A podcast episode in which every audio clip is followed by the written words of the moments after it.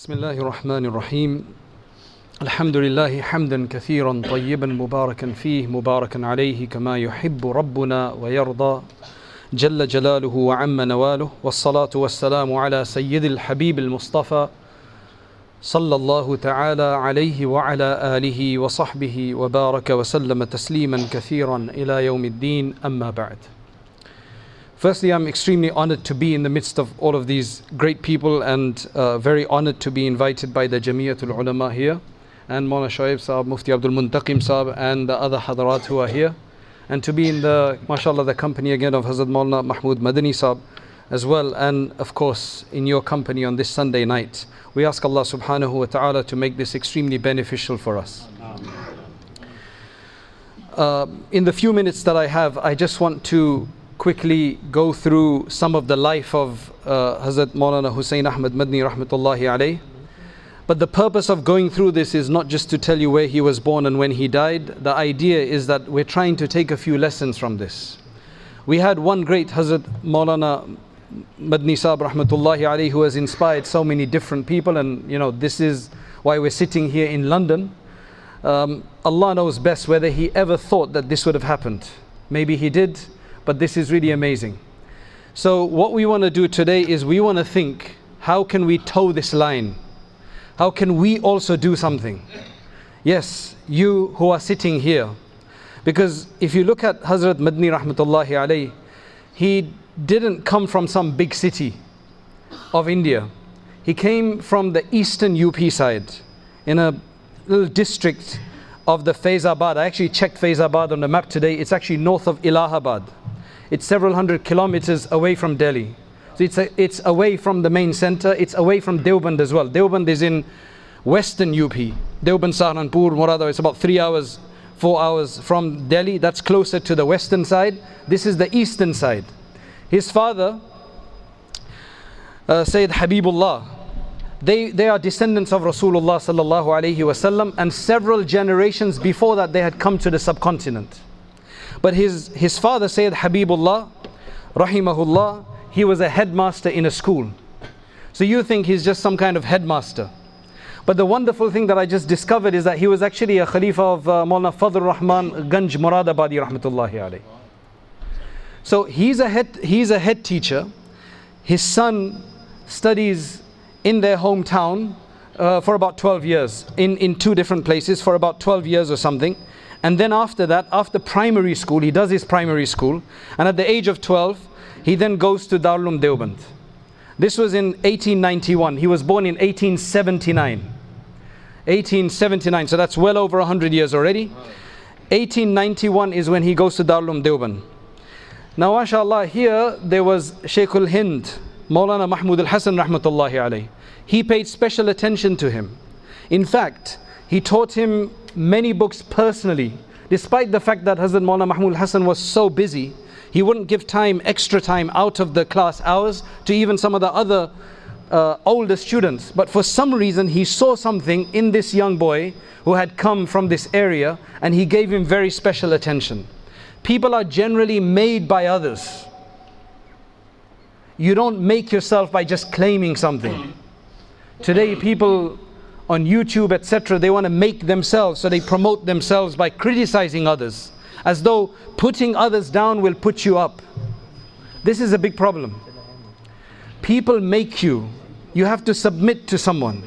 So, Shaykh al Hind had special attention paid to him, and then after that, he went back to his birthplace, back to his hometown.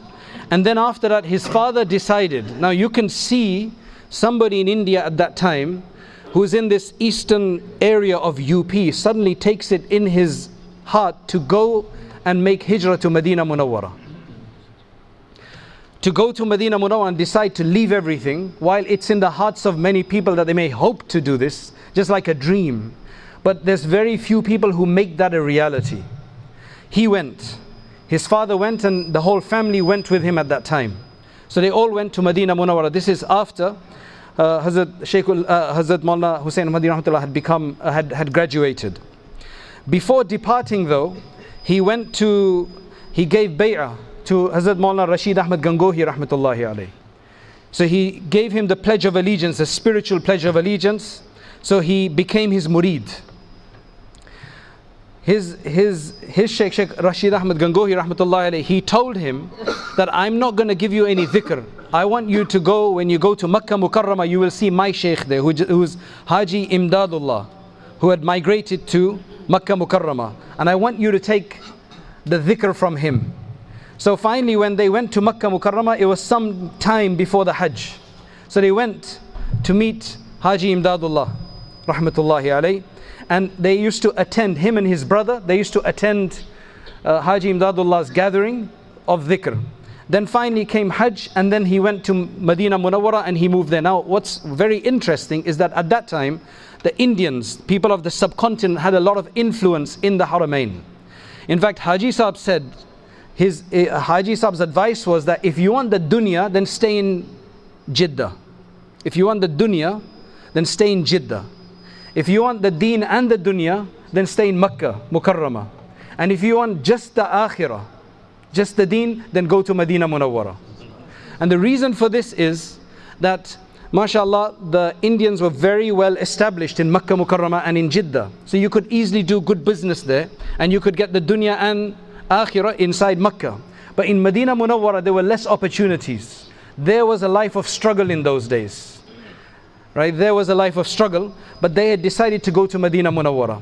His father sat down with the whole family, his, his wife and the family, and he said, Look, this is what our struggle is. We need to start some business. They started a small business, but they realized that it's not going to produce enough.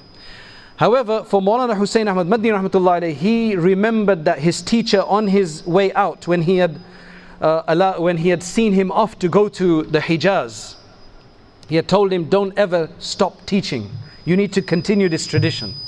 So he went back to India once, and on his return, he started teaching. He would teach in the, in the Masjid al Nabawi. Very difficult to do that now. But in those days, he used to teach there for about 12 hours. That was a difficult time for him because he would not take any money for teaching, despite the fact that they didn't have much money. That was a time of struggle. That was a time of struggle, mashallah. That was a time of struggle, but inna ma'al usri yusra. MashaAllah, our uh, Hazrat Maulana Sahib, they're all benefiting from this struggle now, MashaAllah, the barakah, right? So, 12 hours straight he would teach. In 1914, his Sheikh came, Sheikh Mahmud al Hassan, rahmatullahi alayhi, and with him he went for Hajj. Some years later, his Sheikh was finally arrested because he had started this galvanizing the people against the British. Long story, I can't get into that right now. So Sheikh uh, Hussein Ahmad Madni rahmatullah joined him for Hajj and then eventually when Sheikh al-Hind was going to be prisoned in Malta, right? I actually visited Malta about 10, uh, about, uh, about 10 years ago in fact to try to look for this place where were they imprisoned, right? Maulana Hazrat Maulana Hussein Ahmad Madni rahmatullah decided to actually go with him. He wasn't incriminated for anything, but he decided to go with his sheikh so that he can accompany him and be at his service. For three years, he stayed in Malta with his sheikh. Now you can see how this person is being built. A person who comes from this eastern part of UP, from this small area, you can see how he's being built, how he's benefiting, what his, the, the, the sacrifices he's providing, right? The assistance he's giving to his sheikh. His sheikh must have given him so many du'as. Numerous stories about what happened in that prison you know, this is just literally just a, a quick overview. Afterwards, alhamdulillah, after about three years, but after staying in Malta, they were freed. He was freed, so they returned back to India.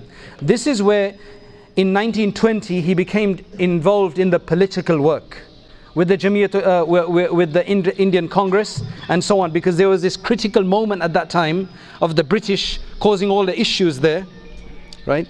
Causing all the issues there. And now there was this whole discussion of the split. Even among the ulama, they had differed. Hazrat Maulana Ashraf Ali Thanwi, Hakim Ulummat Rahmatullah was on the side that yes, it should be uh, separate. There were others who were on that side as well. These were classmates, these were teachers and students. Hazrat Maulana uh, Hussein Ahmad Madni Rahmatullah alayhi was very firm on the fact that India had to stay one. Long story, eventually, uh, he, he became involved in the political work and after Shaykh al-Hind passed away, he was considered to be his successor. Like everybody agreed that he would be his successor. Many times afterwards, he was actually imprisoned for his fiery speeches. In India, by the British, he was, uh, in fact, once up to even two years. May Allah subhanahu wa ta'ala give the tawfiq to Hazrat Maulana Mahmud Saab to follow in the footsteps of his grandfather and give him the successes, but protect him from all of this. Inshallah. He then remained the president, he, he then became the president of the Jamiatul Ulama for about 20 years. During this time, in 1928, the Shaykh al Hadith of Darul Deoband resigned. There was this exodus, there was a number of scholars that for some reason went to Gujarat, to Dabhel, from Darul Deoband. And this was none other than Hazrat Maulana Anwar Shah Kashmiri rahmatullah alayhi. So the position of the Shaykh al Hadith became empty. Now remember, Maulana Hazrat Hakim al he's on a different viewpoint with regards to the politics of the time. He's on a different viewpoint. But he has so much honor and respect for Hazrat Maulana Madni that when the question came up as to who's the next Shaykh al Hadith, he said absolutely he must be the next Shaykh al Hadith. So there was a unanimous decision to make him the Shaykh al Hadith of Darul Deoband. So now you have somebody who's the Shaykh al Hadith of Darul Deoband. He's also the leader of the Jamiat, al ulama of the time. So he's doing both the political work and he's also doing the Hadith teaching. So eventually, over 40,000 students graduated under, in his hands, under his hands during that time. And that's why our Maulana uh, has it said before in the bayan how his teachers all go and uh, many other people will have this uh, this isnad. I have it actually from two shuyukh up to uh, Hazrat Maulana Madni Rahmatullahi. Anyway, whatever the, whatever the case is, there's just one last thing that I want to speak before I finish, which Hazrat Maulana Madni actually told me to speak about. That one of his main contributions, he had numerous contributions, but one of his main contributions and the most probably a very unique feature about him is that he took part in the politics of the time. This was, as I said, a very critical moment in the history of the subcontinent. He wasn't a politician just riling people based on emotion or zealotry. That's not what he was. Neither was he a two faced career politician full of hypocrisy and false promises. That's not what he was either.